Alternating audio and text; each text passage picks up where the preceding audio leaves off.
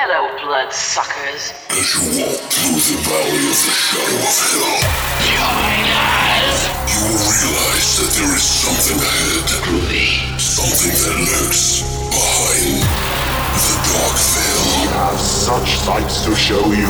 A veil that is beyond our own comprehension. I'm just gonna bash your brains. Beyond the void.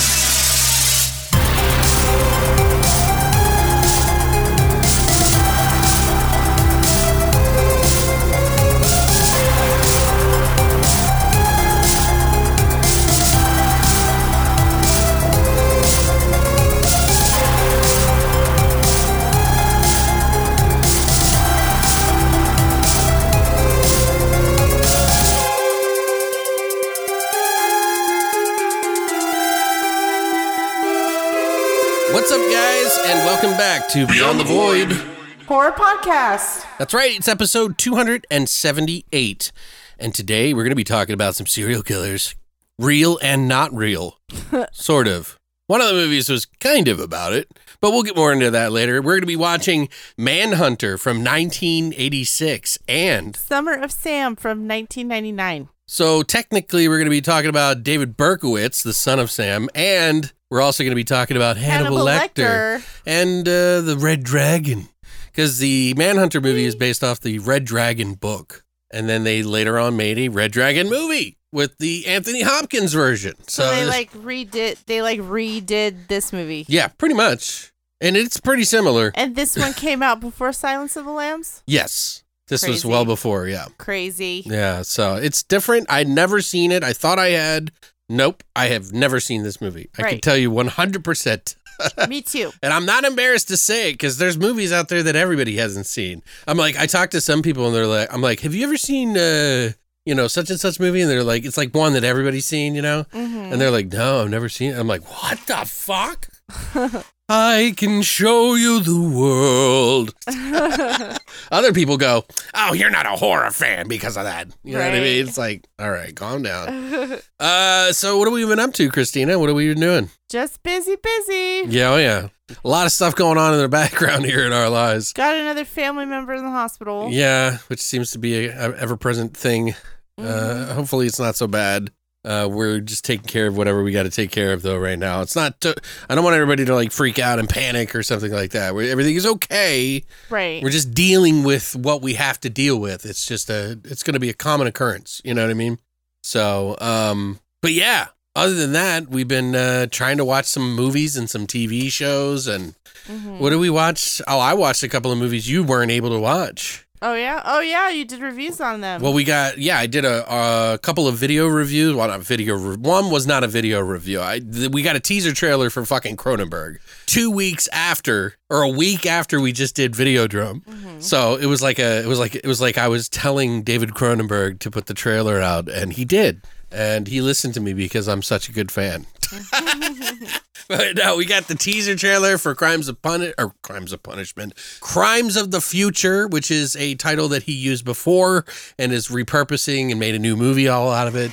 Um, which I did a, a whole thing about that on uh, YouTube. You guys should check out. And I got to go finally see X, which has been raved about by just about everyone that I know.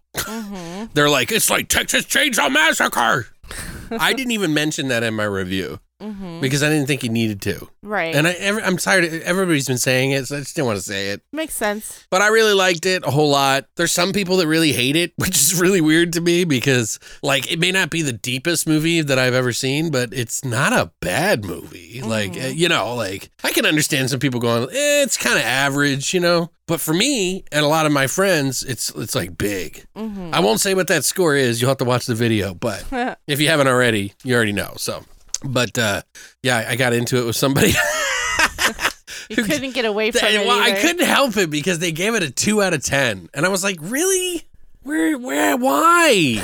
why would you give any movie a two out of like ten? when you argue with me about it. well, because like I think of like, okay, was the camera work good? Was the you know the mood, the atmosphere, was the acting, was the you know sometimes you give um, a movie a couple of points based on just your interest, you know, J- just a couple of points.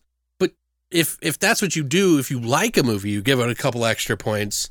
You don't take away eight points because you're not interested. You know what I mean? There's got. I mean, You have so many rules. it's just because like I respect the fucking process of filmmaking. I really and do. some people don't. So I'm not saying it a low I'm not saying they're not entitled to their opinion. I don't care if they like it or not. I never do. But just when someone gives something so low or calls it pure garbage, it is just a trigger in me because like I know how hard people work to make movies, even bad ones. You know what I mean? I know. And it's like, God, man, like, uh, let me show you the worst shit that has ever been made. Anyway, sorry.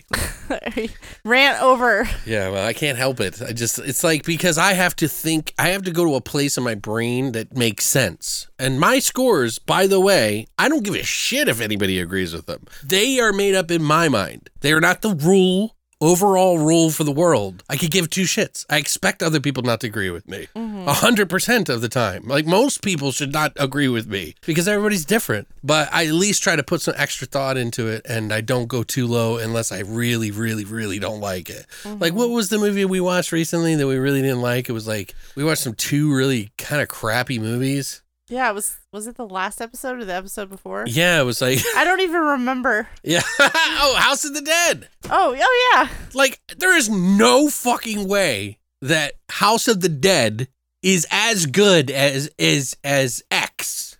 Do you see what I'm saying? Yeah, I see what you're saying. Someone's giving still House of the Dead. I mean, what what are they going to do? Give it a one? Like, do you know how vast, vast I gave it a one. yeah, but I'm just saying, when you see X and you go, oh, when I think of a two and that's House of the Dead, you're going to be like, Mm-hmm. okay, there's no way. there's no way that that's a two. There's no way. Like I said, I don't mind if someone gives it a four, a five, a six, a seven, an eight, but a two, you just started to die. anyway, I'm really excited about it. I- it was one of my favorite movies this year. And I know that we got like the sadness coming. I'm super excited about getting that 4K in the mail. Like I've been just like waiting every single day, and it's only been five, six days since I ordered it. Mm-hmm. So I'm just like, I'm getting this. I'm getting, you know, like what the characters in the movie are like. Actually, they have black eyes and they kill people for no reason. Oh, I don't even know. But a lot of people are comparing the sadness to a comic book called Cross by Garth Ennis. And uh, he did The Boys and all these other shows. You know who I'm talking about? Mm-hmm. Okay. So they're comparing it. Cross is like this disease that causes you to like have a cross on your face and like you like tear people apart and like do really depraved shit. Oh, so people were comparing it to that. And I started reading the comic recently just to check it out. Uh huh. John uh, Hale from the Conduit was like mentioning it to me, Uh huh. and I was like, To read it? I need to watch. I need to read it. And one of my other buddies was saying, you might be putting on a list if you read that. And I'm like, really? Is That, Why? is that bad? A list. yeah, like an FBI list, Okay. like a watch list for reading it. I'm like, but it's on Comixology. Weird. There's no way that that can. Be, so everybody's on the list, I guess. You know, like, or maybe the FBI is Comixology. I don't know. I'm just kidding, Slade. I love you, brother. uh, but anyway, guys, I think it might be that time. what time is it? Horror shots.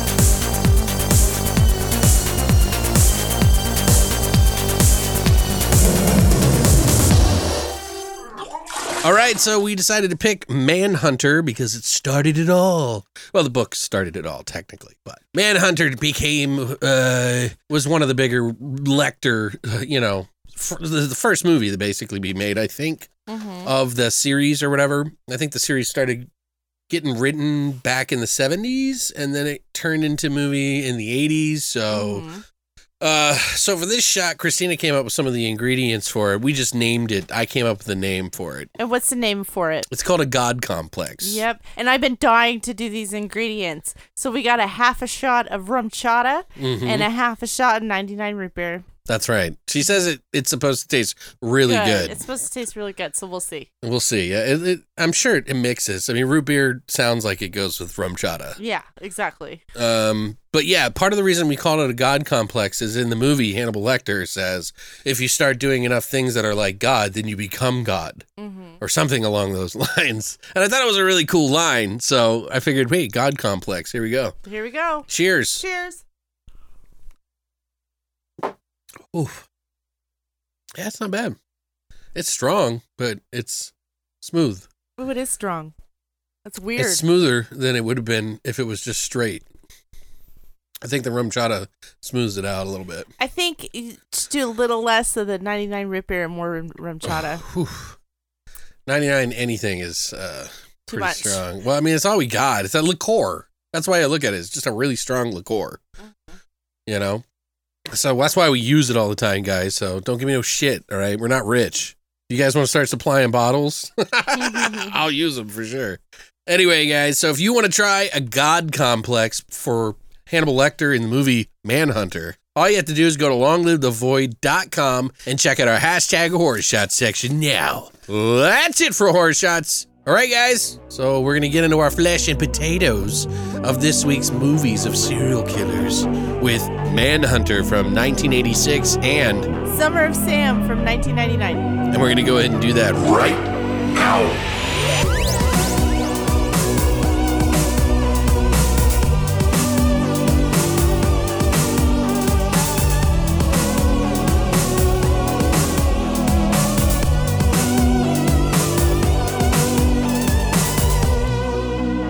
So, Manhunter came out in 1986. It's about former FBI profiler Will Graham, who returns to service to pursue a deranged serial killer dubbed the Tooth Fairy by the media, of course, or the Tattler. So, the tagline for this one is Enter the mind of a serial killer. You may never come back. Wahaha. It is directed by and written by director Michael Mann, who you may know as the guy who made the Keep movie that would have been like seven hours long. What's that? the Keep? It's Yeah, about a bunker in the middle of like Austria or something like that, where like the Germans have. Uh huh. And they like, there's some sort of like glowing sort of entity or whatever that's down in there. mm-hmm. And that's like causing people to like go crazy and, and Mm-hmm. it's using like Nazis and stuff like that to I don't know. It's a long story. We wa- Oh, we've okay. reviewed it before, but it, it was a very troubled movie because Michael Mann wanted to spend more money than the production team had, and he often lied to them. And there was oh. it's just a, it's a crazy story. There's actually a documentary that raised some money for uh, like a documentary about it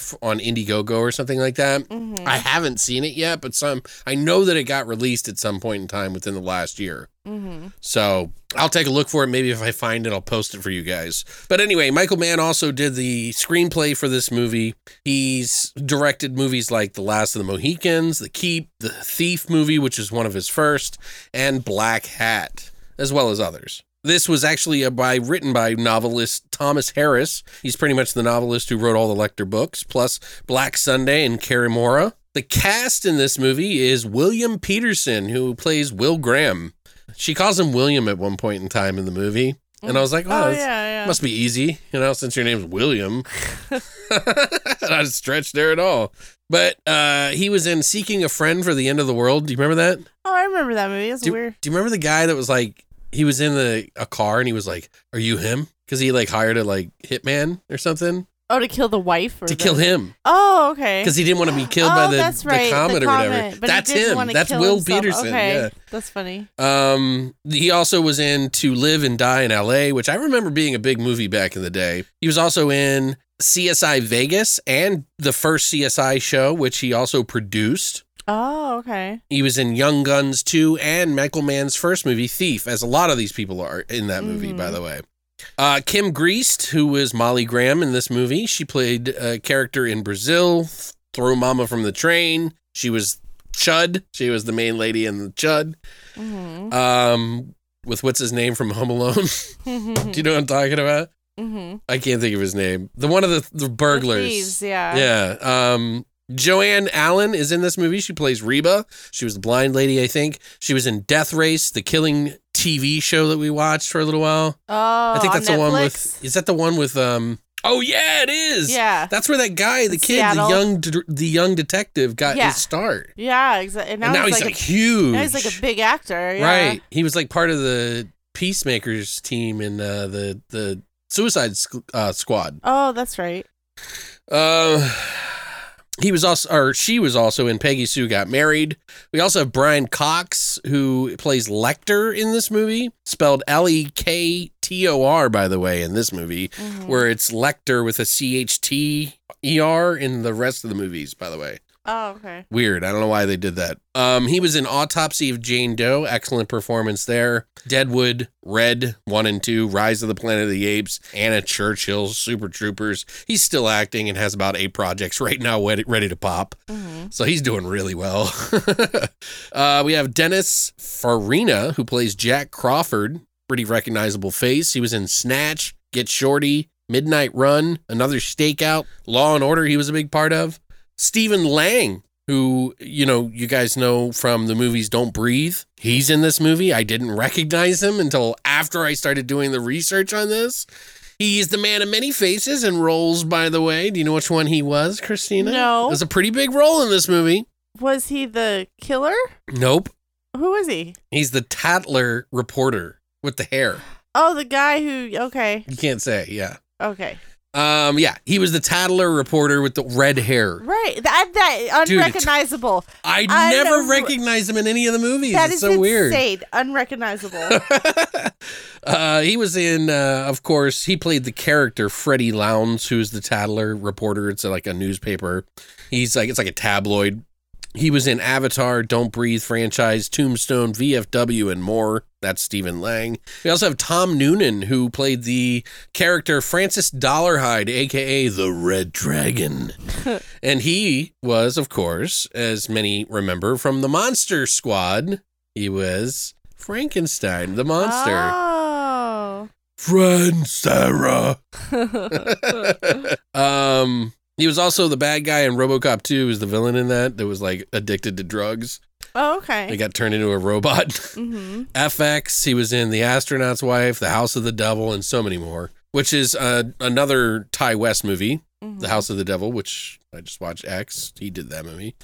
We got music by the Reds, Kitaro, Klaus Schulze, and Shriekback. And the budget for this movie was around $15 million. And at the box office, it made about 8.6 worldwide, about 4 million North American. Mm-hmm. So it didn't do well. Right. Christina, what did you think? Well, I really liked this movie. I really liked the plot. I wasn't expecting it. I was I wasn't expecting it that it was before Silence of the Lambs. I thought it was Oh, really? after. Yeah, but I was like, oh, okay. Yeah, Silence of the. Lambs was 91. Yeah, which is just a few years uh, later, which is funny. It was shot really well. The music, the soundtrack was really good, even though it was quiet in a lot of places. I loved but it, I yeah. think I think it- needed that. Dude, it was so And cool then- to see a movie like that with that in it, right? Yeah, it made the pacing really good. The Keep has that same sort of thing, by the way. Oh, does it? Michael Mann likes Oh. that kind of like. silence. Just yeah, he uh, likes to like really it. kind of get a vibe about it, I guess. hmm I think I think it came out at the wrong time though. Um, It's ahead of time. and then yeah, and I feel like there were uh some pl- when I was watching it, I think there was some plot holes in it, unless towards the end, unless I missed something, which you can go over with me later. Um, well, what do you mean by I that? Just go ahead and explain. Not not specifics, but what do you mean? Like I don't understand how a certain person goes from one place to another. Right. They couldn't. They couldn't and it didn't the. make any sense because I thought they were still in the, the same place they were, so then I got confused. they can't. They can't. um. They can't do the whole book. And then also yeah but it still was confusing.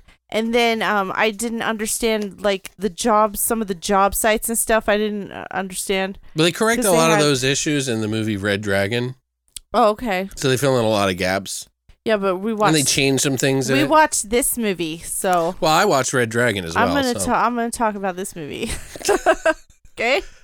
Oh i didn't like him narrating what the killers was doing even though i know he was just like walking around talking it out to himself it didn't feel natural to me i, I don't i don't know i i, I mean, that's kind of part of the story. I mean, I know, but it was the way he was doing it. It was really annoying to me. oh, okay. Wow. I mean, I feel like he could have done that a little bit differently. It was off. It felt just, Okay. it felt off to me. It didn't hit the mark for that's me. an odd gripe. there were some long, dragged out parts which I felt were unnecessary and made the movie longer because this is like a two-hour movie. Was it like two hours and ten minutes? Okay.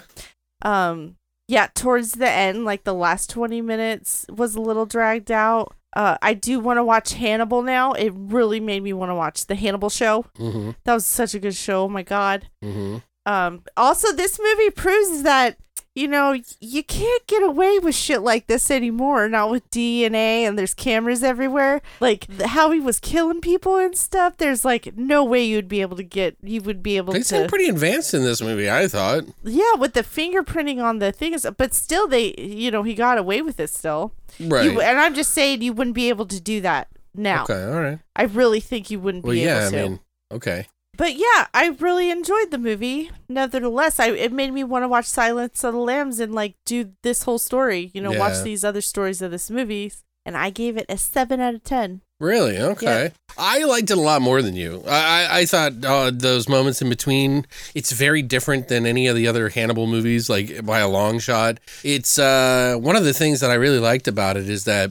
And I, and I explained earlier that I watched Red Dragon because I did. I ended up watching a lot of the Red- Dragon just to see some of the similarities and some of the scenes that they did to see what they kept and what they didn't keep and what they explained and didn't explain.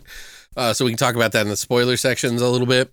Um, I'm actually kind of sad that I've never seen this before. Like, it's kind of surprisingly good. Like, I was locked in even in the very beginning. This is the director's cut, by the way, for all of those of who are wondering. Like, Shout Factory put out a director's cut, which is kind of like how they did with the Exorcist 3 Mm-hmm. They put out like the the full cut and then you, you know the regular cut and then the director's cut mm-hmm. and you can actually watch the director's cut which has a lot of extra dialogue that they cut from the original movie and you can tell because the audio drops out for a little bit and it goes into shittier sound quality Oh yeah, I noticed that. Yeah. I thought it was just you know how I was watching it. No yeah that's definitely part of it Oh, yeah okay, okay. I was like wondering if you were going to say something about that too. No, I just thought it was an issue on my end. I didn't think it was an actual film issue. Yeah, a lot of the characters in this movie too are very they're in dire situations. Like there's not there's not really or melancholy or you know, they're just like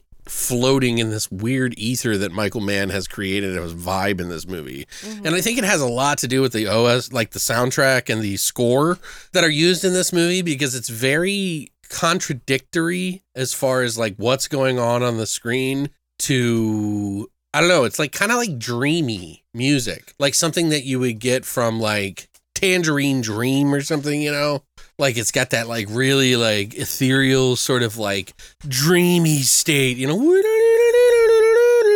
Like all these noises and shit. Like I don't know, it, it really kind of put out this like different vibe about it that I really liked. Mm-hmm. And, and maybe it's just because I kind of like the sound of that, you know, in a movie mm-hmm. because it feels like it's, I don't know, it just feels weird and kind of, I don't know, it just made sense for me. There's apparently a reason why he did certain songs in this movie is like cues for the viewer to know that they're supposed to feel a certain way at this certain point, and I'll get into mm-hmm. more of that later. So it's not all great, you know, it's not like perfect movie or anything, but the acting is pretty blasé in a lot of ways, and I mean that in a positive sense. Like the way that these actors act is very smart, very like suave Mm-hmm. and like laid back. So it's not like there are people like getting angry and yelling and stuff like that in the movie, but for the most part, they're pretty laid back and just kind of in this world in this like character. William Petersen, I thought was actually pretty likable in this, although I didn't know if I actually bought him being persuaded by the dark side like most Graham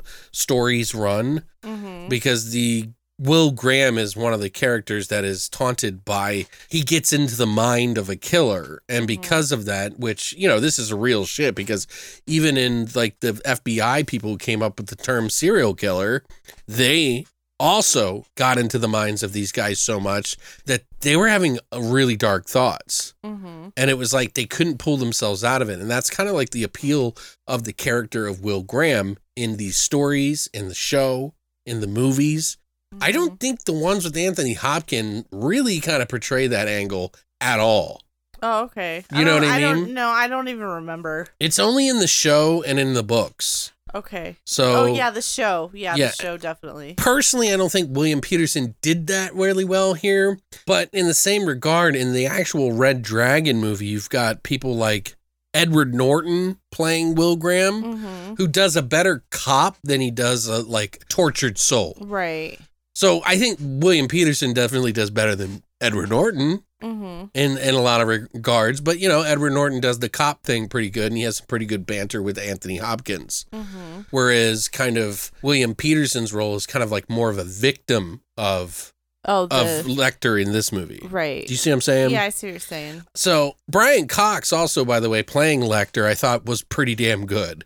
I was really impressed by that. I like Brian Cox a lot, and I enjoyed seeing him do it. You know, when we talk about like all the different people that could have played the different roles and stuff, I feel mm-hmm. like we're like living in a alternate dimension here, where we get to see Brian Cox play Anthony Anthony Hopkins' role. You know what I mean? yeah, yeah. That's what you think. yeah. Granted, you know, Brian Cox isn't as good as Anthony Hopkins, I think. I think Anthony Hopkins really put the character to life, but this is a precursor that many may wonder hey, did Anthony get some of his cues from this? Mm-hmm. You know, like Right. who's imitating who? Mm-hmm. So I think it's really enjoyable. I think it's well above average uh, what he, Brian Cox did here. I thought he did a really good job. This movie also wasn't very gory uh, for a film either, because you know what I'm used to is the Anthony Hopkins stories or the Hannibal Lecter show, and those are extremely gory. Right. You know, those are violent as fuck, extremely graphic times. This is more of kind of an afterthought. Um, although there was like a scene in the beginning of the movie where you get to see like the after blood all over the place, mm-hmm. and it's fucked up. Yeah. Like you in your mind are put in this position to picture what that scene played out like. Mm-hmm. And I think they did that intentionally for the viewer to kind of become part of Will's mind in that in that and I think that's why they did it. Plus this was at, at a time where we weren't at that extreme level where we were doing seven levels of like, you know, crime dramas. you know what I mean? Yeah. So it's still really good though, and it plays really well with the the music going around. There's some moments in the film where this music will play in a, like a really fucked up situation, mm-hmm. and it's cool. Like I don't know why it just has a really big impact on me, even if the song doesn't necessarily make a lot of sense. Mm-hmm. And this one, like I said, also focuses a little bit more on Will Graham than like Hannibal Lecter or the Killer, you know, Red, the Red mm-hmm. Dragon or the Tooth Fairy. It is a very similar movie to the Red Dragon, but there are some definite changes that are in the Red Dragon. They show a lot more, you know, than they do. Oh, in the this killing, movie. yeah. yeah. They just don't. They don't get into Graham's head as much Right. it's a different vibe of a movie because of that. And I almost kind of like the vibe in this one better than mm-hmm. Red Dragon, but I think Red Dragon shows more, so I think more people would lean towards Red Dragon overall just because it gives them more of the goods. But it's good to see both, is what you're right. saying. I really do like this movie, and I, I think I would give it probably like a 7.5 or an 8 out of 10. oh, look at us. Yeah. Like, I really, there's something unique about it, and it, I'm really, I don't know, it impressed me in a lot of ways. mm-hmm. You know, it, I just I, I don't think it's perfect or anything like that, but I can see this is a movie that people should have seen And yeah, back then and didn't. Yeah, but uh, yeah, but you didn't know really what it was about until Silence of the Lambs came out and Right. won Academy. And then everybody was like, "Oh, there was that one movie. I, I never watched it." right. Yeah, I remember that because I remember my dad saying, "Oh, that's uh, that Manhunter movie or whatever," and I was like, "Oh, I, I didn't know. I just never watched it. I think he even owned it too, so I never Mm-hmm. got to see it for some odd reason. I don't know." But I think when you're a kid too, that's it's a pretty adult type of movie. Like Yeah, it is You- very. It's yeah, not like you a. would, you'd kind of be bored. I think if Yeah. you just saw it as like a kid. it's a dr- well, it's the drama thing. A lot of people don't like yeah, in their horror sometimes. yeah, I don't mind it if it's done right and it's it's tra- Right, and- tragic. yeah. It's like I said, I liked it. I mean, it there was some dragged out parts. Yeah. but yeah, I liked it. Yeah, so we're about 7.25 between the two of us, maybe 7.5. You know, I would love to hear what you guys think. I mean, are you, is this a fan favorite of yours? Do you like the vibe that's in this one versus the other movies?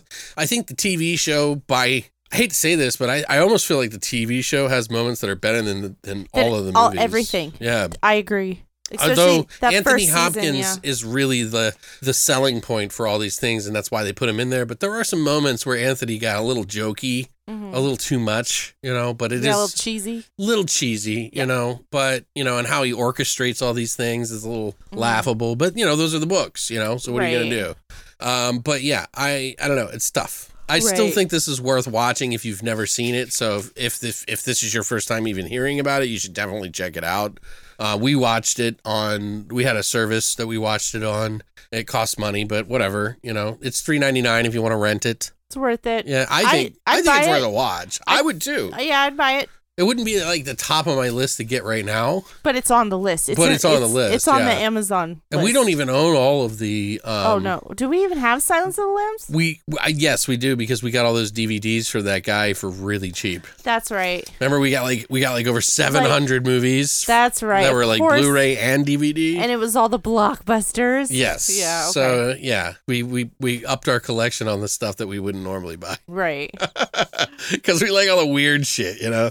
But anyway, we do have some trivia for this movie that's really interesting, and I'd like to go over that with you guys and talk about that a little bit. If you haven't heard, or if you haven't seen this movie, of course, this would be the time to step out and come back or go to the next uh, movie that we talk about, which is The Summer of Sam, that we talk spoiler free of first, and then get into our spoilers there. So you can follow the timestamps down below. But if you don't want anything spoiled, here is your warning. So, the cinematographer, Dante Spinotti, made strong use of colors in the film. Did you notice that? Yes, I did. All That- the love scenes were in blue. Yep. Yeah. The with all the white when he was running. Yeah, there was like a it was weird. It's it's a, it's a subtle thing that a lot, I think a lot of the older um, generation of filmmaking Mm-hmm. probably put into more perspective because I think a lot of that is done in the editing room now, Right. you know, post production wise anyway. Mm-hmm. Uh, it says he had the romantic blue to denote the scenes featuring Will Graham and his wife, and more subversive green hue with elements of purple or magenta as a cue for the unsettling scenes in the film, mostly involving Dollarhyde. Petersen had uh, stated that Mann wanted to create a visual aura to bring the audience into the film so that the story would work on an interior and emotional level. Mann also made use of multiple frame rates in the film Climatic Shootout, different cameras recording at the scene at 24, 36, 72, and 90 frames per second. Wow. So he's really meticulous, and that's why the movie like keep Mm-hmm. went way over budget. You know, um, I mean, can you blame him? You want to make the movie you want to make, right? right. It's hard. Mm-hmm. It's hard killing all your darling ideas, you know, that you feel like would make it perfect. But he wanted to get like sort of an off tempo kind of feel for it. Mm-hmm. He calls it a staccato feel, which is interesting because he's very into music. So if only man would say something like that. Mm-hmm.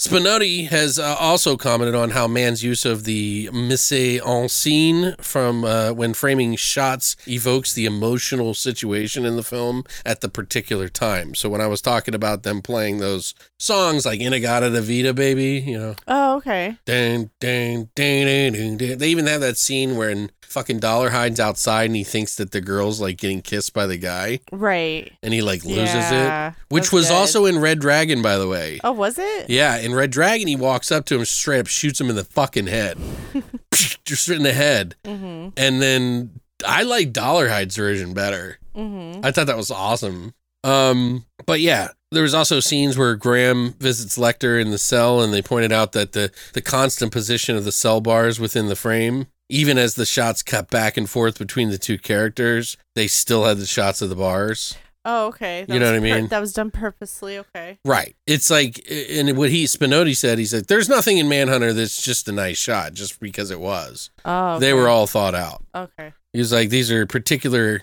shots for atmosphere, whether it's happiness or delusion or disillusion." He said, uh, "Manipulation or focus of uh, and editing has become a visual hallmark of the film." So. Mm-hmm.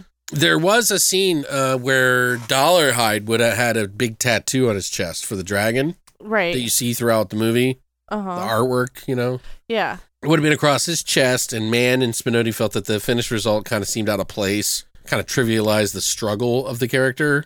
Mm-hmm. So they cut the scenes and then redid it Without the thing. without it. Yeah. Oh, okay. It said Spinotti noted that in doing so, scenes which he felt had been captured with a beautiful aesthetic were lost, as the production did not have the time to recreate the original lighting conditions. Oh, it- okay. So- Those are pretty dark. I remember. Yeah.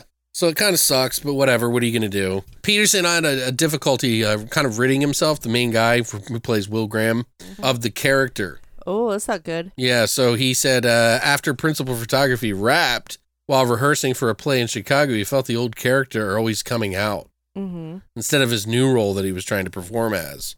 And to try to rid himself of the character, Peters went to a barber shop where he had them shave his beard, cut his hair, and dye it blonde so that he could look like the mirror, like a different person in the mirror, mm-hmm. so that it would like fuck with his head. Oh, okay. That's how deep he would get into it. Ooh. At first, he felt like it was due to the rigorous shooting schedule for Manhunter, but then he said he later realized that it was the character had sort of creeped into him, Oh. Which is kind of crazy because I really didn't feel it. it's all in your head, buddy. No, just kidding.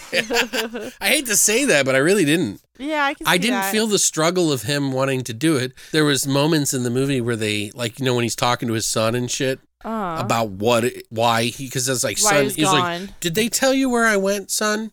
Oh, to the asylum. Yeah, after he caught Hannibal Lecter. Right. and he went to the asylum because he was losing it. He was like, I was at the hospital, but they went to the, the psychiatrist there. Mm-hmm. He said, and you know, there were a lot of, you know, they, there was a lot of bad thoughts that I got mixed up and I wasn't sure if they were my own. And he was like, What kind of thoughts, Dad? He's like, Really bad thoughts. The worst kind, son. Mm-hmm. Kevin, the worst kind. That's what he says. Mm-hmm. And it's like, Ooh, you know, like, yeah, that was more believable than him narrating the crime scene. Yeah, I agree. I, I don't know. It's I think he just they wanted to show him being emotional in the in the in the crime scene because he's always on the tail of catching these guys Mm-hmm. and and he you can tell he's like got troubles about the families and seeing them because of how he talks about them. But in the way that he talks about them, he's also kind of talking in the way that a killer would talk about them and how they bloom and all this other weird shit that's like very unbecoming and why he had to be alone and didn't want to talk to his wife about the different things. Mm-hmm. So uh, there is the scene in which uh, Petersen's character falls asleep while studying the crime scene photography. Mm-hmm. Remember the little girl sees it on the airplane? Yeah, it was one of my favorite parts. That was cool, right? Yeah, it was. Like, because he's just so tired. Well, there's a really interesting story on that. Michael Mann had been unable to gain permission to use an airplane for the scene. So he actually booked tickets for the crew on a flight from Chicago to Florida. uh huh. And then when they were on board, they filmed it. they filmed it Oh my god, that's guerrilla style without permission. So who is it? So was the little girl like somebody? Somebody they worked with's little girl? No, no, no. I'm sure it was. Yeah. Yeah, Those are okay. actor. They wouldn't just randomly pull that know. shit. They had to shoot the scene quickly that while keeping the passengers and crew mollified with uh, Manhunter crew jackets. That's what they. Oh, okay. so they like told them to shut the fuck up. Uh huh.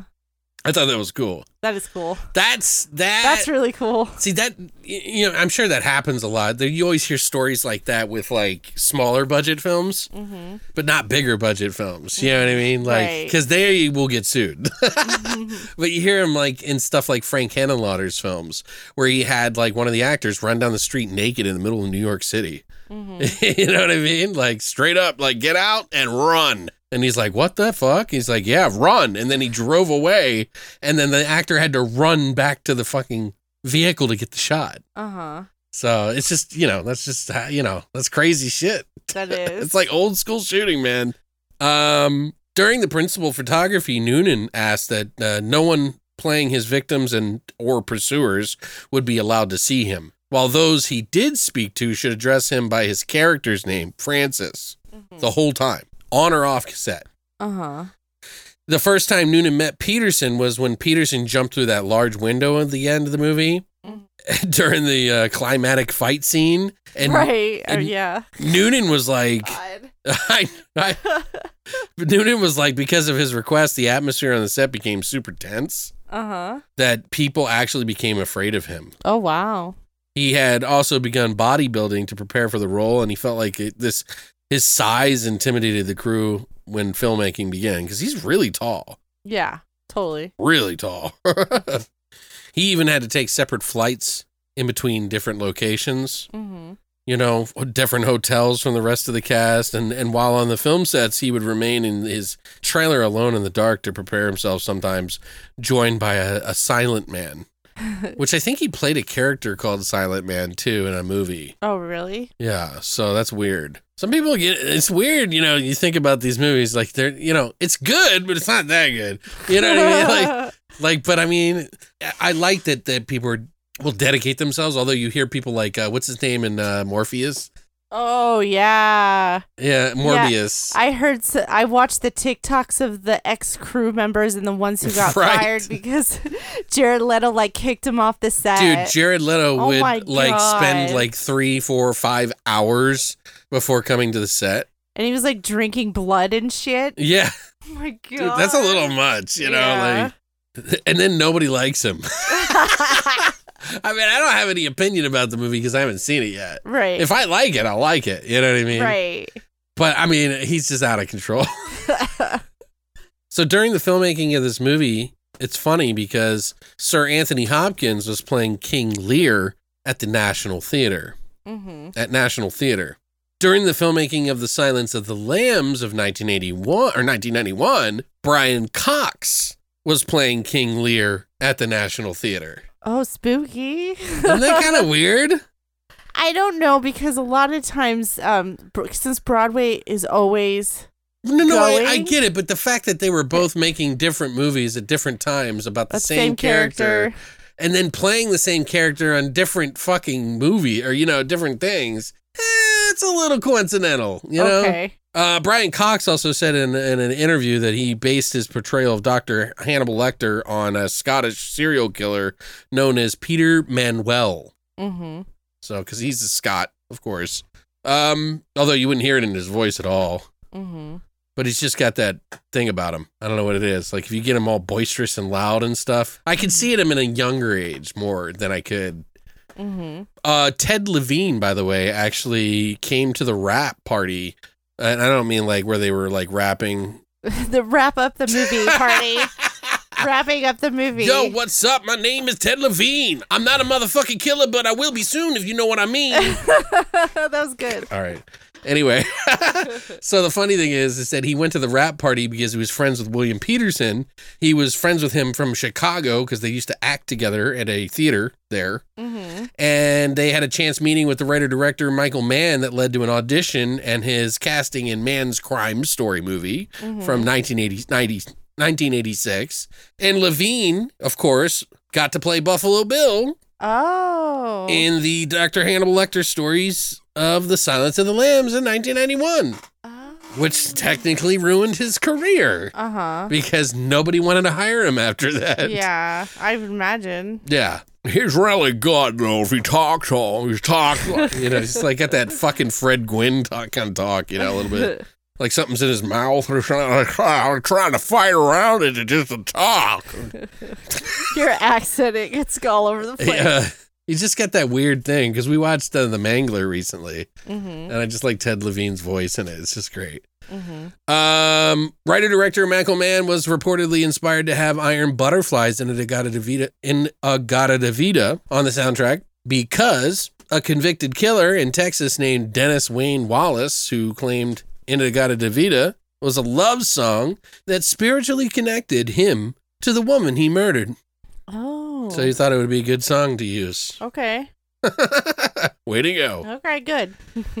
Uh, according to an interview with Brian Cox, also the following actors were considered to be Dr. Lecter before, like they were going to be picked, and you'd be interesting to see. You got Brian Dennehy, Bruce Dern, John Lithgow, and Mandy Patinkin. Patinkin, Patinkin? Yeah, I don't know who that is, but I know John Lithgow and Bruce Dern. That's crazy. John Lithgow did that movie, The Raising Cain, oh, okay. where he had the split personality. Right. I think it was split. It's an old movie. Yeah, we have it. I bought it. Remember, we got it at the we got it at the uh, Goodwill. Oh, okay. Yeah, on DVD or something. We watched it and we thought it was Did kind of fun. Yeah, I'm pretty sure we watched it. I don't it. even remember. I think we were gonna review it. I don't remember. Also, David Lynch was considered to be one of the people that might direct this film, which I would have been all for. Mm-hmm. And David Cronenberg. Hmm. So both of them had options to be able to do this. And to be honest with you, I think they both could have done it. Mm-hmm. Totally. If Michael Mann can do it, no offense to him, I think those two guys could for sure. And it would be like a weird fucking movie yeah, it would been too. weird. There would be some really weird scenes in David Lynch's, and then there would be some weird physical scenes in fucking like Cronenberg's as well. Mm-hmm. But yeah, I think that's like kind of like a perfect fit for both of them, actually. Mhm. Oddly Totally. enough. Um, but yeah, that's pretty much it for all the uh, trivia and stuff like that. Now we can kind of talk about some of our scenes and things that we like. Um, What did you think about that first scene? Um, it took me a, a minute to figure out what was going on. There was a lady laying in the bed, and then it was just a flashlight on her, and then her eyes like shine. Oh, I, I- thought I liked that. It was freaky. that was kind of a scene that they cut. I think it was in the director's cut. Oh, is that what we watched? Yeah, because if you remember later on, remember when Yeah. Noonan's like having the daydream about um, women, and he's like shining the light in their eyes, and they he puts the he because what they don't explain this, but when he kills them, he puts the yeah, the broken glass Eyes. in their eyes and in their mouth. Yeah, which yeah he was gonna do, but but that lady was that who just got killed. That family who just got killed. right. But it was it was Graham. I don't know. Maybe it was Graham thinking the streaming thing, or Oh no, I thought it was actually because he he taped the killings. So I thought, okay, it was it was it was the Tooth Fairy taping that next family who got killed, eh, which led Graham over to. I don't know. you I the- can't remember exactly where it was. Okay, It was one of the two of them dreaming. Either they wanted Will Graham to be Oh, having the vision in his head because he's getting too close to the subject matter, or fucking Noonan, and they just didn't show his face. No, because because he recorded the killing, and it was it was right at the beginning. It was the first scene, and then and then it it was the family who got killed Oh, they because he showed the video again later in the movie. Yeah, I don't know. I was just saying I liked I liked that scene because you didn't know what was going on. Oh, okay. I thought it was a dream And sequence. it, no, it wasn't a. dr- I didn't think it was a dream sequence. well, because it was blurry, and I didn't realize we were watching the re- director's cut because it didn't say on Oh, it. okay. Oh, because it, it it was it was a weird shot because it was a flashlight and mm-hmm. they were sleeping. Yeah, and they wake up so and they it look looked at the light. it yeah. looked blurry, yeah, and they woke up and then they got killed. right. They just didn't show them get killed, but then you figure out, oh, you know, towards the middle. Right. I was just kind of like, I think I wasn't paying that close attention in that moment because I was just kind of in awe of all the music and stuff Mm-hmm. and like the pacing of it in the very beginning. Mm-hmm. And I really liked it. And I was just kind of like thinking, Mm-hmm. like kind of wandering in my brain or whatever. So I liked how pushy the press guy was from the beginning. Stephen Lang. Yeah, Stephen Lang. now that we know, and how he picked him, he he went up to Graham and was like hounding him, and then Did he flip the motherfucker on the yeah, hood? on the hood of the car and broke the windshield. I thought that was funny. um, do you know who plays that character in the Red Dragon movie? Who? He's not with us anymore, but it was Philip Seymour Hoffman. Oh, okay. Yeah. And that's and funny. Norton slams him up against a car. Mhm. Well, fucking uh, uh, what's his name? Uh, Harvey Keitel, who's in that movie, by the way. Oh yeah, I see. He pushes him back a little bit, so it's not as Wow. crazy. And El- Emily Watson plays the blind girl. Mm-hmm. Oh, and Mary Louise Parker is the wife. Yeah, Okay. Ralph Fiennes or Fiennes Mhm. plays the Red Dragon guy. Okay, that's funny. So, um, but one of my favorite things is when they when when uh, Will Graham goes to see Lecter. Mm-hmm. I love that whole situation. Oh yeah, I love how it was shot too. Yeah, and and and they're back and forth. He's like, "What makes you think I will help you?" He's like, "Well, I didn't say you would. I came to you, and you were either going to take it or leave it. Mm-hmm. Well, show me the file. No. yeah. Can I keep the file? yeah. Can I call you at your home number?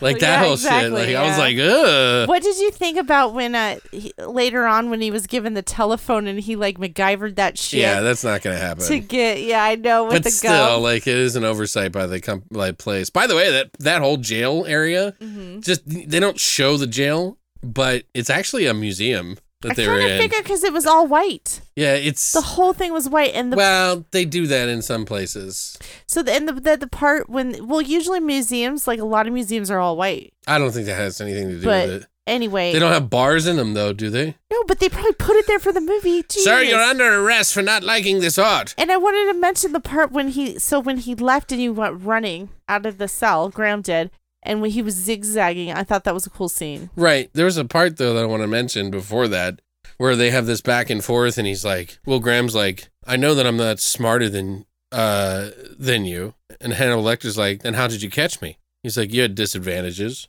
and he's like, "What disadvantages?" He's like, "You're insane." Like, yes. Which I remember Edward Norton's character doing something similar along that, Mm-hmm. but it's more of an angry thing, you know. mm-hmm. And there's a little bit more back and forth. So, um, did you Chris? Did Oh, did you catch Chris Elliott by the way in this movie? Oh yeah, just for a second. Yeah. That's that's what his name was. I meant to look him up. He's playing like a crime scene investigator, like one of the people that's putting together all the work. He's just sitting in a meeting. Right, because they find on the toilet paper. Remember, they find the Right. toilet paper. So they have to decode the note on the toilet right, paper. and they had to do it within four hours, which Yeah. not would have not happened, by the way. oh, not now. Yeah, no. But they do that in the other Red Dragon movie, but they have a blackout to cover it. Mm-hmm. And Hannibal Lecter knows that he they did the blackout in the other movie Mm-hmm. to do it. He's like, nice. Uh, that was a nice choice you had there, Graham, for your blackout. I'm Sir Anthony Hopkins here. Just go with it, guys. Where are we? what dimension of, of fucking Silence of the Lambs are I'm we peeing right on my legs, Christina. Shut up.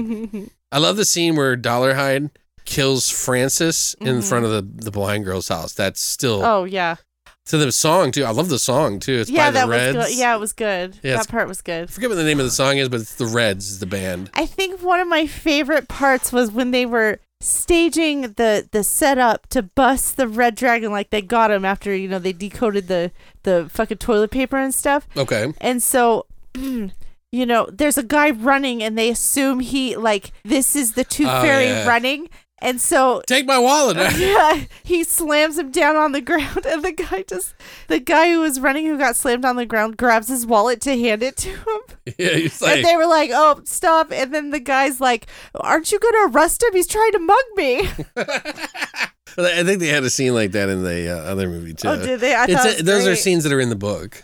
Like I said, the the It's great. Yeah, that is a good scene. Uh, it's weird seeing the two compared because like I watched that one first, so it's like, am I partial to the one I just saw, Mm-hmm. or the one you know, like which does it better? I don't know. Mm-hmm. Uh, so it's just weird seeing all the different scenes, you know, together. Mm-hmm. Uh, I love the part where they they get Lounds, the Tattler uh, reporter, which is Stephen Lang, and he's Mm-hmm. like how uh, Dollarhyde, aka the Red Dragon or Red Dragon, is like toying with him, and he shows him his face a little bit. And he's like, Mm-hmm. "Oh God, don't show me your face, man! I want to see your face. You're gonna kill me." He's like, "You wrote those lies about me, though, didn't you, Mister Lounds?" Because he called him like homophobic or something, or homoerotic, and he had a complex about his oh, mom oh, that's right. because they Was trying to used the toddler trigger guy to do it, and I love uh both both in in the Red Dragon. I love. I'm sorry, I keep comparing it, but I have to. in Red Dragon, there's a really cool part where I think it's in both the movies. I can't remember now. I'm getting confused. Uh oh, I that's know. not good. But he's like, he's like, how's it feel to have your first kill, Mister Graham? you know what I mean? Uh huh. He's like, what do you mean? He's like, well, yeah, that was a quite the number you pulled on Mister Lounds there for the Tattler." Mm-hmm. and uh and uh, it was like oh shit you know they don't really kind of get into edward norton's character that much like that but for william for will graham in this movie Mm-hmm. they kind of do so but I, I just love that i love that he's now calling him a murderer Mm-hmm. so because he's too close to the flames so you didn't like the end scene where they were like playing In-A-Gadda-Da-Vida and stuff Oh yeah, no, I liked it. Okay, I got okay, I got confused because okay, when he was stalking her in front of her house, and then he shot the guy, right? And then they Mm-hmm. they just kind of cut, they cut and went back to Graham and them, you know, trying to figure out shit. And then um, the blind girl's like hiding in the corner y- yeah, and then they so they get his address and they're like, oh yeah, let's go. So did the Tooth Fairy take her to his house? Yes Or to, okay, that's right. I was like, are they still at her house? How did they get her address? Yeah, because after he killed the the the friend who was played by another guy in the other movie. But anyway, uh he like in the I'm trying to think here. He yeah, he goes and he tells the blind girl he was like, "Yeah, he's gone. He's never going to return again ever." You know, like mm-hmm. and then apparently he takes her back to his place. Mm-hmm. Which Okay. she's scared and she doesn't know Yeah. where she Well, How is. does she not know that's him? She should know his she voice. knows it's him because of his voice. Oh, she still seemed like really like out of it, like she didn't know. Well, because she said his, she she thought it was her friend at first who just left. Oh, yeah, yeah, I know, but then she was like, "Who is this? Who are you?" Yeah, And I'm like, "You should know his voice. You just fucked him." yeah. like, Boy, did she! she rode that little serial cock all the way oh my god, that's too much. Um, After watching the fucking next movie, we, that's nothing. yes, nothing. Anyway, But, sh- but yeah, they, there's a in the Red Dragon movie. It takes a lot longer till they get to that point, if they even have sex at all. I don't even remember. hmm But there is that whole like, I love that angle in the in the story. I think that's a really cool angle to have in the story. That there's Uh-huh. this blind girl, and he's doing these like super sweet things for her. Like he takes her to the a tiger right. in the movie. That was actual real tiger, Okay, that's that's a That's a yeah, was real a real tiger. tiger that was asleep. and it's a real veterinarian. Yeah. Now then I got confused because that part too because she's working in a photo lab and she's blind. Okay. And then uh I thought they were still in the photo lab when she went to go to go um listen to the tiger. No, you said he wanted to take her somewhere for a surprise. they and she cut was like, it- okay. But they cut it so fast. It was like uh, Yeah. I didn't even think they left. yeah, they usually cut out the parts where people go to the bathroom too. They don't. They don't keep those in. Leave me alone. I'm just fucking around. but no, this one in particular does cut out a lot more than the other movie. They show a lot more. Um, I think it's because Mann's movie is there's a lot of like empty space in a lot of the parts. So the the Red Dragon movies like flows faster. Or Oh, okay. it's just Red Dragon. I keep saying the Red Dragon. That's like an old movie from the '60s. It's called Red Dragon. God damn it, Alex. anyway, um, well, the end scene, they, you know, they see Noonan's character, the Dollarhyde, the Tooth Fairy, aka Red Dragon, like on top of her, trying to cut her with a shard of glass that he punched out of the mirror in the bathroom. Which, I mean, I, and then he was like crushing up the pieces of the so he could put it in her eyes or whatever. Cuz that's what he sees. And then Graham just decides I'm just gonna charge a window like a fucking plate glass fucking What did- window. What did you think about that scene? I didn't know why he was doing It's so that. weird. Why It- didn't he just shoot him behind, like f- between yeah, it? it, that was like the climax of the ending, though, because you know then he just kind of died and then it was over. Because he's crash into me, baby. Maybe that's what the symbolism was. that he was going to break the barrier that would keep kept him back from being a human. Oh, and now he was going to be a killer, and that was like the symbology uh, behind it that Michael Mann wanted. Mm-hmm. And He's the- breaking the barrier now to become one as Noonan. He should have just pulled a Dexter. You know what I'm saying? Had his dad tell him where to kill. anyway, so the funny part is when they shoot fucking Noonan's character, right? You know the the blood's like pulling up behind him, underneath him. hmm It was supposed to spread out like wings, and they actually had a hard time getting the actor Noonan up off the ground. He's stuck Oh my gosh. to the yeah. hmm That was also supposed to accent the the chest tattoo as well. Oh, okay. So Yeah. they were they missed that. Okay. Yeah, it was all supposed to be in there and part of this whole thing, and it just wasn't. hmm So then, of course, you know, he goes back home and everything's normal. He's like back to like breeding sea turtles or some shit. I don't know what the Mhm. fuck. Yeah. Whatever. so- But we got another movie. I think, and think for Edward Norton's character, he was like yacht. He got back on his yacht and he goes yacht surfing or yacht riding or whatever. yacht boating, something. Yeah. Rich people shit. Yeah. White people shit. Yeah, white white rich people shit. Someone's like, I can't stand this, Bob. Why are you pushing all this agenda on me? Calm down, dude. You'll be all right. Words happen. Uh, so we got another movie that we're going to talk about, and that is Summer of Sam. Christina, you want to do the honor? Spike Lee's take on the Son of Sam murders in New York City during the summer of 1977, ugh, 1977, centering on the residents of an Italian American Northeast Bronx neighborhood. Hey, that's all right. It's like German, Italian, fucking, uh, you know, Irish style. Who live in fear and distress distrust of one another. Tagline Summer of 77 was a killer. I don't like that they put the A. So it should have been like Summer of 77 was killer. I know. Was a killer. Yeah, I don't like that. Well, there was it was just one killer. was it? Because the people became killers. Okay.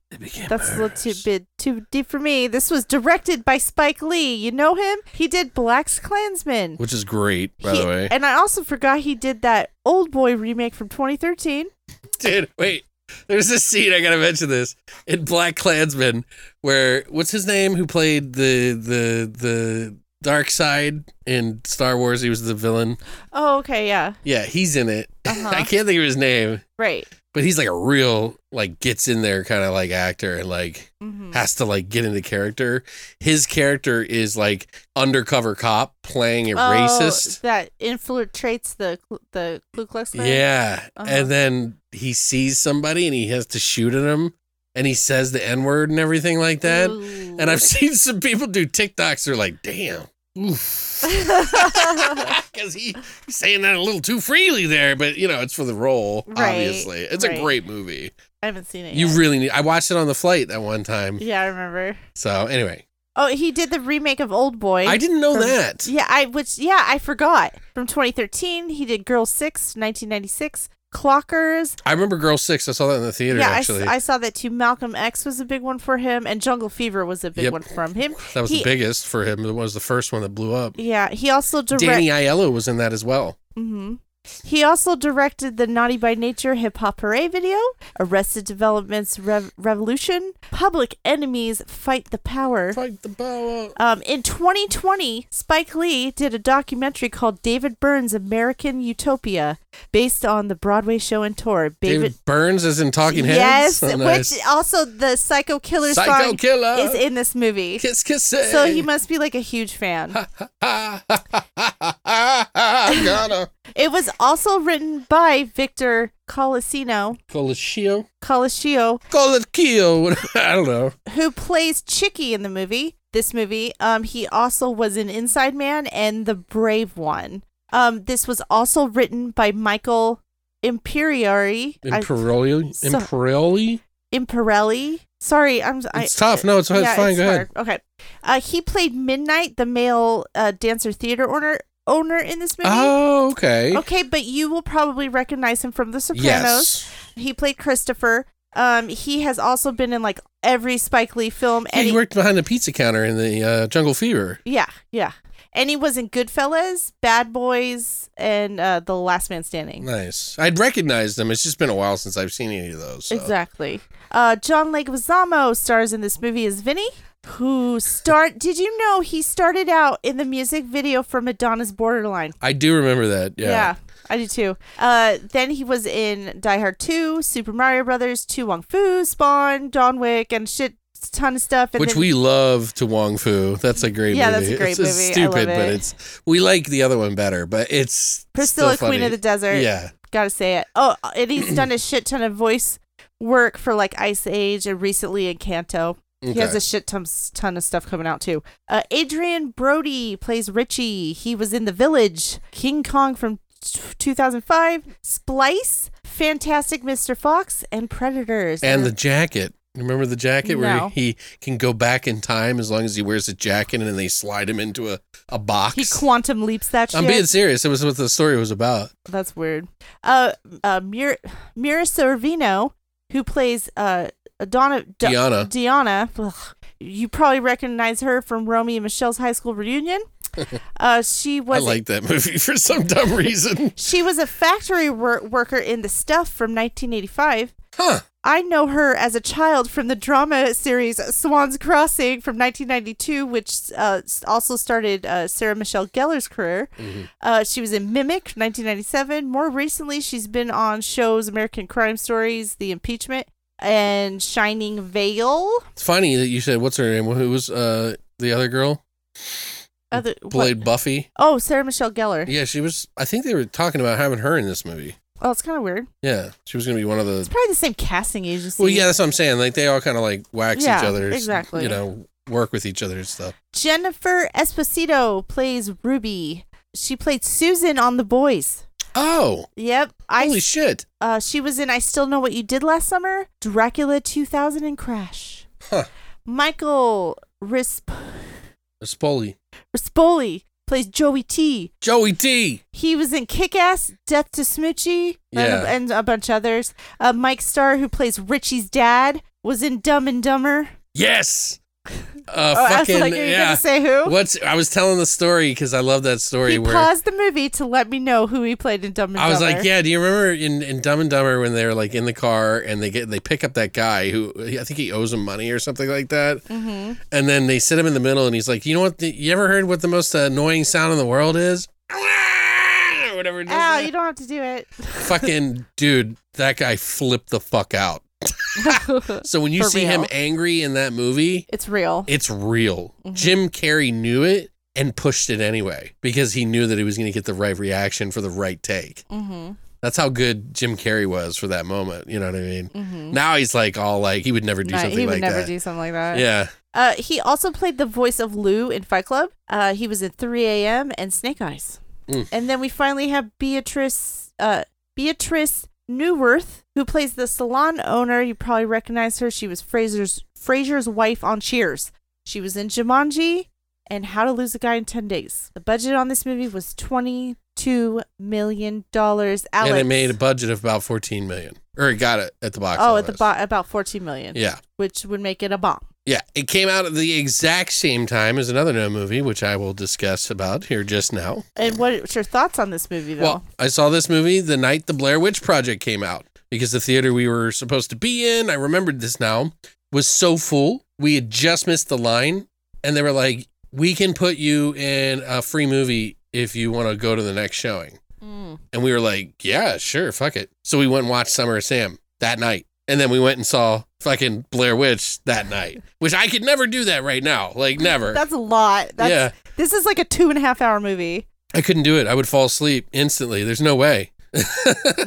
but I think I remembered it fonder, this movie in particular, Summer of Sam, than it was for me this time, I think. Like, there's some stuff in it that I really do like about the movie, and I think Link, John Leguizamo does a fantastic job. This is one of the better films that he's ever done. He really gets into the character. I mean, he does his own voice, obviously, but he really just kind of embodied this character, and like, he is probably the strongest talent in this movie. Mm-hmm. He outshines Adrien Brody. Let's put it that way. Mm-hmm. Although Mira Sorvino really does open up a little bit later, a lot of the cast is kind of eh.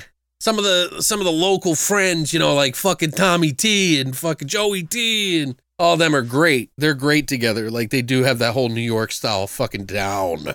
There's a lot of sex in this movie. And Oh it's- my God, And I don't mean like, oh God, it's sex. Like I don't mind seeing boobs. I don't. None of that shit's shocking to me. I don't give a fuck. But it's in the movie so much. More than the killing. Right. Which, you know, it just becomes really redundant. And part of the reason I think that it was is because one, Spike Lee doesn't shy away from that kind of subject matter. Two, originally, I think he was supposed to have Adrien Brody's character be the main star, but because of John Leguizamo's like on the fly acting style, like Mm-hmm. just doing it, he loved it. So he just kind of went with it and changed the script. Oh, okay. So they kind of went more into deeper into his sex addiction and all this other stuff because he's, J- John Leguizamo has a sex addiction in this uh, addiction in this movie, and he, you know, obviously one of the characters is is going to have a lot of sex all the time because he's oversexed. So they're going to follow him around, but it just takes up a lot of the movie. Like there's not Yeah, like it, it it. really is, and it's not like again, I'm not I'm not like I don't hate sex in a movie. It just doesn't phase me. It doesn't do anything for me either. You know what I mean? It's like, give me a break. We know you're cheating on your wife. Right. Like, like but they like have these long scenes that are kind of like if you were to watch uh, requiem for a dream constantly you know what i mean like where they have sex scenes in there for these long times and it's supposed to be shocking you know a little bit because he's like i don't know there's he's ruining his marriage etc i'm not going to explain how but sex is one of them but i don't know. It just i just don't think it was it was that interesting of a plot device personally. The story is interesting though. Once it steps outside of that it does it doesn't always feel as authentic probably. But again john leguizamo is stealing the show and good for him because he did a really good job. Adrien brody does good here too but he i mean he even looks the part. Mm, totally. like he has this spiked hair like a fucking you know punk kid would but this is 1977 guys punk is not big there in the united states mm-hmm. yet. So spike lee really did a kind of overstep here on just how popular that scene was. Now there were punks but not like they were in this movie. You know what I mean? Right. The, the type of punks he shows in this movie are very mid 80s punk, where it was like blowing up, you know? And they even try to write it away because Richie went to England for something and he comes back with a fake British accent or something, or I don't know what the fuck he was saying. They do like the only band that I can remember back in the day was the Dead Boys, like that would be considered the first punks, and they were in the 70s. They were a popular band. I even have two of their albums. I used to have their vinyls. And uh, he even mentions, Richie mentions in the movie about the Dead Boys. So kudos to them on that. But if they knew that, why wouldn't they know that there would be no punk scene? well, CBGB's was open. right, but it was different. It was different. I don't know. To the movie's credit, Richie does does mention that one thing about the Dead Boys. So I don't know. It's just a little troublesome when you're doing a movie that's supposed to be representative of an era or a time frame. It's just a little troublesome. I remember the guy who played Berkowitz in this movie playing a better role than he would did too, and he really wasn't in this movie very much. He's always just kind of freaking out in the corner in the movie, and I don't think he looked too much like him. But you know, that's a tall order because David Berkowitz was a very different looking individual. Uh, he wasn't, you know, you're not going to find many people that look like him. In, in other words, so he had a couple of funny moments in the in the movie as far as being a killer, which isn't really funny, but I'm just saying there are funny moments in this movie that deal with him, so it was okay.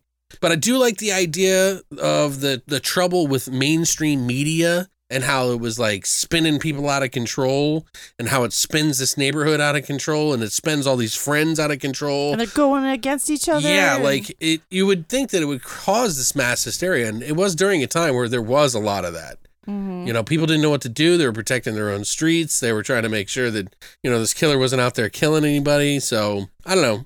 Seeing inklings of that sort of mainstream thing that we see even in today was kind of interesting for me. So, I kind of like that aspect of it. I do like movies that take place during a time of like modern ish time. So, 70s, 80s, 90s. You know, as long as it, if it goes back to like 1873, I usually have a hard time, you know. Although I did like The Cursed, so that one was okay. um, but I don't know. It's kind of cool. I just kind of would have reached a little further into the reality of this movie, and it would have made it a better movie if it was a little bit more, I don't know, representative of the times than just topping topical bullshit. Mhm. So I don't know. I still liked it though, and I would give it a seven out of ten. It's just extra long, and it it, it, it takes it's some stuff could have been removed. exactly. What do you think? Yeah, I, it was not an easy watch for me at all. Yeah, we were. you want Um, to explain? No. Um, it was long. We couldn't watch it in front of certain people. It was long. There was a lot of unnecessary dialogue and like pointless montages throughout the whole thing. Yeah, a lot of just pointless dialogue um and it's pretty much a uh, it's a I thought it was going to be more about like the actual killer or the crime and instead it was just kind of sprinkled through and it, it was just the story of like the neighborhood Well, I'm going to bring this And up real quick, and I don't mean to interrupt you, but I have to because it's poignant. You're right about that. Definitely, I agree. Uh, part of the reason why is because Spike Lee at the time was getting a lot of pushback from the families of the, the murderer, and they didn't want it to glorify it all. So his original cut was going to deal with the killer more. oh but in respect for oh that's nice Quentin Tarantino didn't Yeah, I know. didn't uh pay that respects in Yeah, once upon a time also- in Hollywood yeah, but they also beat the shit out of that guy too. So it's like, right and it's really funny. right but still they were the families weren't happy about that Yeah, I mean, dude, he really, dude, the end of that movie is so fucking funny, dude. it really is Uh, uh, that's a that's a scene for the books, Brad Pitt. anyway, sorry, continue. I just wanted to mention it because it is true. He was gonna have more of that. hmm I really the music the music was really good and it it was it was to the era Sure, but it again it was kind of like sprinkled in I totally buy the soundtrack more than like this movie sure. um Spike Lee does not make a good TV anchor I'm sorry I do not think he did good He was doing it kind of jokingly too, though. but also if you notice like everyone involved in the movie acted in the movie Right. so I mean you know they used everybody which is you know that's kind of cool too They probably just used him as a fun little spot. hmm But doesn't Spike Lee put himself in all his movies, which is fine? I'm I think saying. so. Yeah, I think it does too. Well, that's cool. I like that because it's like Easter eggs. You know, Yeah. oh, there's the director. Blah blah blah. Right. I would. I. Ugh, I just. It's too long. Again, like I said before, there's more sex in this movie than there is killings. and I mean, and it's not even like good sex. Like it's just it's like oh it's kind of uncomfortable like oh god i don't want to watch i'm like yes you're cheating on your wife dude we get it right. like got it thanks well, just kind of it's like it's like just heavy foreplay for long periods of time. anyway um if they would have cut it all out i'm sure it would have been an hour and a half You know? it's true. um but i It's probably yeah, less. i didn't really like it that much three out of ten i didn't like it Three out of ten. Yeah, Wow. mm. I still liked it. I, I I think you know seven is a little high probably than I normally would, but mm, the lowest I would go is six point five. good for you I still think it's got some fun stuff in it. It's not great, but I don't disagree with you. Three though, yep Hmm. three I like some of the scenes with the Italian boys. I thought that those were really good. I love the scenes with the stepfather, right Mike Street. mm-hmm. Is that his name? Mike Starr. Sorry, Mhm. I like him, and uh, there is some authenticity in it. But yeah, it, it it is a long movie, so I I could definitely see this movie being anywhere between her score and mine. So you know, it's just one of those things. Uh, I would so it, that comes out to what three point or no five point two five between the two of us. It's just an average film. So unfortunate because I remembered it so much more fondly. You know what I mean? But I haven't seen it in forever, and I remember there was a scene where the killer's like talking to something in the movie, and I don't want to spoil it. mm-hmm. But yeah, if you don't want anything spoiled, guys, we're going to get into the spoiler section right now and some of the trivia. You can rent this movie, I think, for three ninety nine. Was it up anywhere? I don't remember for no you. I, I don't think so i looked i didn't see okay, yeah, it cost us a lot of money this week. So, uh, but yeah, if you don't want anything spoiled, here's your warning. The film was largely shot in the summer of 1998, and the set in the Italian American neighborhoods of Country Club, Morris Park, and Throgs Neck sections of the Bronx, with some scenes filmed in Bronzeville, Brownsville, Brooklyn. Although some of the most of the Son of Sam murders that happened actually took place in Queens, believe it or not. oh Yeah, the double shooting that Vinny narrowly escapes has been called an accurate depiction of the April 1977 killing of Alexander Esau and Valentina Suriani in the Bronx. oh wow So Marie's beauty salon, the lounge or whatever she has, mm-hmm. where Vinny works, was a real salon on Morris Park Avenue between Williamsbridge Road and Bronxdale Avenue. Mm-hmm. Uh, the real CD CBGB club was also used. The band LES Stitches da- uh, shown playing in that is actually a contemporary punk band from 1980. They've been around for like a while. 40 years Yeah. Danny Aiello was supposed to originally play the role of Eddie. oh That's why I said Danny Aiello earlier. But Mhm. Uh, in the script, Richie was the lead character, as I mentioned, and Vinny ended up becoming the main character of this one. So this script changed a lot. And honestly, I think that's probably what happened with this film and why it didn't score well with a lot of people is that it's just a little bit of everything all over the place. Right. Those montages, man. But you know, you got movies like Dazed and Confused and shit like that. That's what they were kind of going for.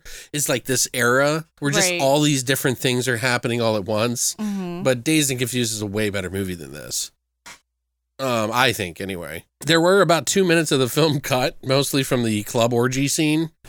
Jesus, that was even where, where I remember when I was younger and my, my girlfriend uh, and I were together because she was she, like, I don't want to spill the beans too much, but she used to cheat on me a lot. and like, I remember sitting in the thing and I seen him like grab the girl's hand and put it on his wife's breasts. And you can tell she doesn't want to be there and everything like that.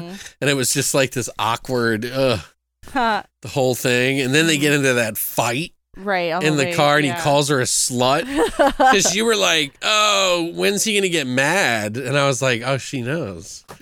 She's like, "Well, this is the typical bullshit, isn't it? Like, he's gonna fuck anybody he wants, but he, she's not allowed to. He's gonna get jealous."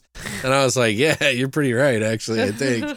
And then, they, sure enough, he calls her a slut. right. I'm the slut. You've been fucking my cousin. and then yeah, she lost her shit. Yeah. Um, it was gonna get a N17 though before they cut this two minutes. By the way. Two minutes. Yeah, two minutes. Mira Sorvino actually didn't like that scene at all, by the way. I bet. She said that it was uh, dem- demoralizing for her. right. So Totally. she wasn't acting apparently, uh, which is kind of fucked up if you think about it. Yeah, it really is. Um, the wall at the beach club where Vinny and all them hang out, where they're selling drugs and shit with the Italian flag on the end of the street. Mm-hmm. The the flag was painted there by the filmmakers before shooting, and they actually kept it up. It's, Oh, cool. It's still there today, Oh, that's cool. so you can actually see it. It's it's actually more uh, Irish German than Italian. so uh, the word "fuck," by the way, is used in this movie over 435 times in a 142 minute film, which gives you an average of 3.0 fucks per minute. that's funny. That's crazy, Oh dude. God. An average of three fucks per minute. And then they're not including the fucks that happen in the movie, too, where people are fucking. That's a lot of fuck. Uh, all right, sorry. It's not as funny as I thought it was going to be. Sorry. don't laugh. I don't care. so, Spike Lee, I remember I told you, he was facing a lot of negative feedback from the family members of the victims who didn't want that movie to be shot. And as a result, they really did have to change the script uh, and focus more on the community rather than the killer himself. So, it was going to be called Son of Sam. That- Right. but they had to change it to Summer, Summer, which yeah. is clever Yeah, it is clever. because it makes it more about the neighborhood. And I don't think that's a bad idea anyway. Right. And I don't really think it glorifies it if you would have done this fucking documentary on him, sort of. Yeah. You know, I don't know. I guess maybe. Leonardo DiCaprio was actually uh, one of the picks for this movie, as well as Benicio del Toro for Vinny. Oh wow. Yeah, they were going to be the lead roles. So Leonardo DiCaprio was going to play the punk, and Mm-hmm. Benicio del Toro was going to do Vinny. Weird. Isn't that weird? Yeah, that's weird. Can you picture that in your head? That's odd. Right. I feel like, you know, like it makes sense for fucking Leonardo DiCaprio, but I guess, you know, Benicio del Toro is still young and he did do fucking Fear and Loathing, but he's kind of an old older man, you know what I mean? Like Mhm. he's a big dude.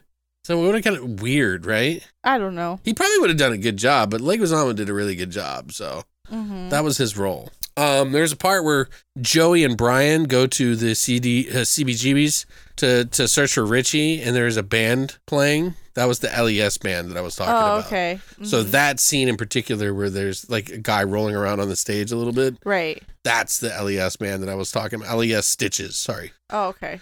yeah, which is a kind of a funny scene when you see some fucking uh, the Guidos coming in here, fucking dog, you know, coming into the punk club, and they're all making faces at him and stuff. hmm And they like, don't they grab who they? Oh, they were looking for Richie, right? Yeah, they were looking for Richie to beat him up because Right, but then then Oops. that's right, and then he tells them to run. yeah, It's just fucked up, dude. he but You really don't like Leguizamo's character 100%, but you kind of feel for him, and then when he does that, that's when it's like well, it's because he's torn between the neighborhood, you know, and his friend. seems a little odd though, right? Because like he was like fast friends with him like instantly when well, he they'd know they'd known each other forever though. It's just he left and came back. Uh, Richie did. right, but it was like not even like a scene or two before that where he smashes the the ketchup bottle over his head, and and Leguizamo's like, "Whoa, what the fuck are you doing?" Because I guess you know he's just thinking, "Oh." He's turned punk and he's talking British. What's wrong with him? That's weird. So that's what rationalizes. It seems a little sudden, is what I'm trying to say. Oh, okay, I see. It doesn't seem as natural that you would just rat out your friend like that. right. Like even if I had a falling out with my friend, I wouldn't Well, I that. feel like the other guys convinced convinced Vinny. dude, I had a friend do that to me. So I think that maybe my wife be doing the same fucking thing. Come outside, talk to me. Come on, come outside and talk Yeah, to and me. you went. no, I didn't. Oh. but I got punched in the face right as I said no. that was fucked up. Is there any scenes in the movie that you did like then? I didn't know you hated this movie. I really didn't. I did like the beginning scene when uh they were uh, Abba Fernando was playing and he shot the two girls in the car. And there was also another one when uh the, the girl blocked herself getting shot in the head with a book. Like Mm. that was that was pretty cool. I liked that. Yeah, the the the killer scenes were pretty fucking brutal. Right. There was also another scene where uh, John Leguizamo uh, woke up from a nightmare and he was in bed with his wife. He woke up from a nightmare and and went and he started yelling at the window. You fucker! You fucker! You come for me! You fucking son of Sam! Yeah, because they were, Motherfucker! because they were teasing him that like the neighborhood people were teasing him that the, he saw the killer, and then uh, Vinny was like, "No, don't say that. Don't. That's not true." Oh, so this is where you didn't really understand that part, right? what do you mean? Like, where did he? Because like he was at the scene with a girl having sex. Yeah, he was. He, they were at a club, Yeah. and then he left his wife at the club and, and went to go and- drop the, his her this- cousin yeah, off. Yeah. Yeah, being this uh, girl in the car, and then uh, went back to the club. And then when they were leaving, they noticed that where he was, he was just at two people got shot. With that was the ABBA scene with Fernando. Well, he saw him pulled up behind him. Actually, he Oh, even yeah, that's flicked right. him off and shit, yeah. and then left. Mm-hmm. And that was where the people got killed. it's that same spot? Mm-hmm. and he just narrowly escaped it. So technically, he didn't get seen, but he, yeah, Right. like the killer didn't get caught. He just, Right. And that was a great scene in the diner when he broke the uh, ketchup bottle on his head. yeah, I did like that. Yeah, Yeah, that was a good scene. it wasn't great. It was just okay. Cause they're like those two guys in the pink shirts. He's like, "Who the fuck are these guys over here with the fucking pink shirts?" fucking yeah. He's like, "Ah, don't worry about them. Why, why don't you go ahead and get them fucking some water or something, yo? Fucking Joe, get them some water." Sounds like Leguizamo, does it not? A little bit, yeah. Which is funny because he's not Italian at all. I know. Like I was know, like, is he. Puerto Rican or is he fucking Italian here? know, Like, yeah. what? Maybe he's a little mixture of both. He did a good job though. Um, did you catch it? Catch that with that Reggie Jackson conspiracy? Yes. Because they were saying how the he- uh, the killer shot with a 44 caliber pistol and his number was 44, so it had to relate to Reggie Jackson, who was a baseball player during that time. Even if it wasn't real, though, it still sounds real because that's how people are. Especially now when I see people come up with these crazy, wild theories and shit like that. It's like, oh my God, that makes sense. You know, like I'm like, well, someone's probably got to believe that, you know? Mm-hmm. Because they were making a list and they were like going through, oh, what about fucking, you know, Joe who makes the pizza? You got this new guy and he looks at people weird. You know, put him on the list. Put him, he's like, yo, yo, yo, yo, yo, we got to calm down here. This list is getting crazy. We're not just putting anybody on. Got to get real people here. He's like, well, I'll put you on the fucking list. I don't know. I just think it's fucking funny, dude. I, I- Yeah. hearing that. That's why I love hearing those voice. Like I used to have friends that would, you know, talk sort of like that. You know what I mean? So, yeah, what I'm talking about. You know what I mean? Fuck. But yeah, I don't know 100 percent sure. I looked it up here to see if uh, there was anything, and all it does is mention that you know the 44 in the back of the jersey of Reggie is is why he was going around with a brand new gun. By the way, a 44. Caliber, 44 caliber gun. He was the called the 44 killer. 44 caliber killer. Yeah, that's why they, you know, they were just releasing shit to the public all the time, which is kind of like reckless a little bit. Now they don't do that so much. They don't explain what he was carrying, and they're not as specific. Yeah, because it's under investigation and they're not supposed to. Right. Yes. And then before, I guess they were just like spilling it all over the streets, and Gotta get those ratings. of course that's going to cause people to go a little nutty in the fucking neighborhood. You know what I mean? So. Mhm. But that's that that thing that he said, uh, Berkowitz said, where he goes, "Well, you got me. I can't believe it. You got me." That was real. That's like what he said to the cops. they got him on a parking ticket. right, because he left it on his car when he was driving away. Yeah, and someone said that there was only four cars in that neighborhood that at that moment Mm-hmm. that got a ticket, and his was one of them. And they went to his house and fucking found him. Like that's how they got him. Crazy. Did you like the part when the dog was talking to him? Yes, that's one of my favorite parts in the movie. That's Yeah, what I remember was- fondly. But It was done really well. I love. I also like when he was like the dog. The dog's bark, and he's like, he's like, I'm. I swear to God, I, I tell you every time the fucking dog just keeps barking. It's not nice. It's not nice. It just, you tie it to the tree, and it just fucking barks and just keeps barking. And then he comes out with a gun, shoots it, and that's why it's haunting him because he. He shot it. yeah, he thinks it's like in his head or whatever. He can't Mm-hmm. stop thinking about it. I guess maybe maybe it's like his like guilt complex because they do talk about like stuff like that with David Berkowitz, but I don't think it's true. I think that he was making that shit up to try to get off of a on a you know I'm crazy plea or whatever. Mm-hmm. That's what they would do back in the day. He, they did say that the dog's name was Harvey, and he was a 2,000 year old dog that told him to do it Right? Yeah. from from hell. That's what he said when he got arrested. I'm pretty sure. Yeah. But I don't think any of that's true, and he just kind of made He that just up. made it yeah. up. That's what I've heard about the story, and I, I could have done a little more research on it, but that would have just made this so much Yeah, longer. it's kind of yeah, exactly. I was like, eh. and it wasn't a huge part of the movie. No, It wasn't really, and I and I, I forgot about that. Like I, I thought it was a much bigger part. Right. No, it wasn't a big part at all. So, and I think they did that in uh, oh, it was Henry serial Henry Portrait of a Serial Killer. I hate that movie. Yeah, that's got some pretty rapey stuff in it. That's Yeah. why. Yeah. Yuck. Yuck. Yuck. But that guy would also like pull his car over, act like he needed help, and then whoever would help him, he would shoot him, which is fucked.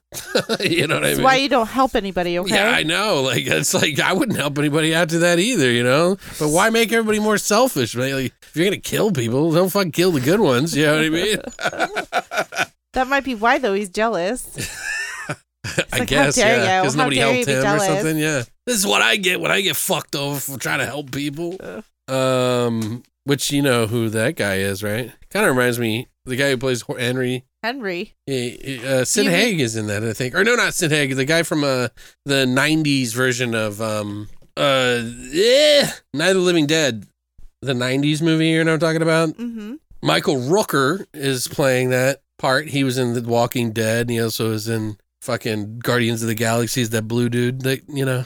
Mm-hmm. And then of course the his partner in the movie is Tom Towles, Oh, okay. who played the dickhead that was in the basement in the 1990s version of of Night of the Living Dead, Oh, Tom okay. Savini's version, Uh-huh. which I think he did the better. Well, they're both really good. The original Night Nightmare or Night of the Living Dead and that guy, but I, I just like his death in the end a little bit more, and he's a little bit more of a dick. so it feels good when she just shoots him in the head in the 1990s version. Another one for the fire. anyway, I don't know. It was kind of fun to watch these movies, but you know, I just didn't. It's been a long time since I've seen Summer of Sam. Mm-hmm. It really has. So unfortunately, it wasn't a great hit for Christina and I. You know, wasn't the, Happens. yeah. It's you know we gave it a what three point or five point two five yeah between the two of us. So it's pretty uh. Eh. Yep.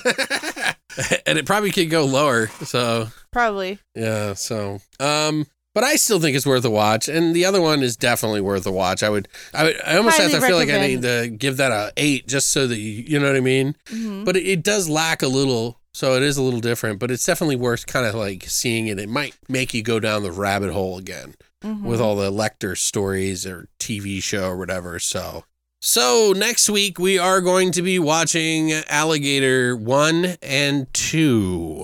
So one of them just came out in 4K. I didn't get that. We're just gonna rent them. We're I think they're on uh, Shudder actually, aren't they? Alligators from 1980, and you can watch it on. You can rent it for two ninety nine on Amazon and three ninety nine anywhere else, up to four ninety nine on Apple. Thanks, Apple.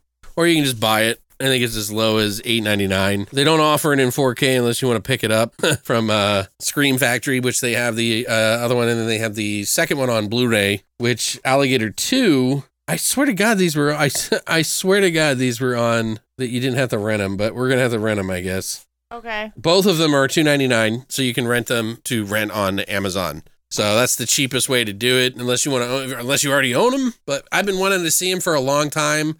I heard the first one doesn't have a lot of alligator scenes in it, but that they when they do, they're pretty cool. And we're getting to the summer now, so it's like alligators in the city might be kind of fun because we did Killer Crocodile one and two before. Remember? oh yeah. Did you did you watch that one with me? I don't- think so. I'm pretty sure that was you. It could have been Brittany. It was a while ago. But anyway, Alligator 1 and 2, we'll be watching those. So that is your assignment.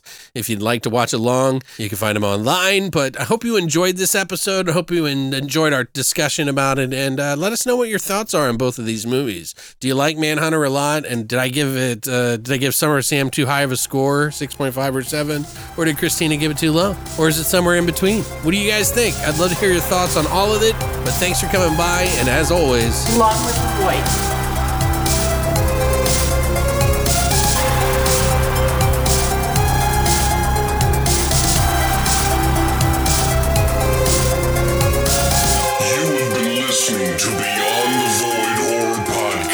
True,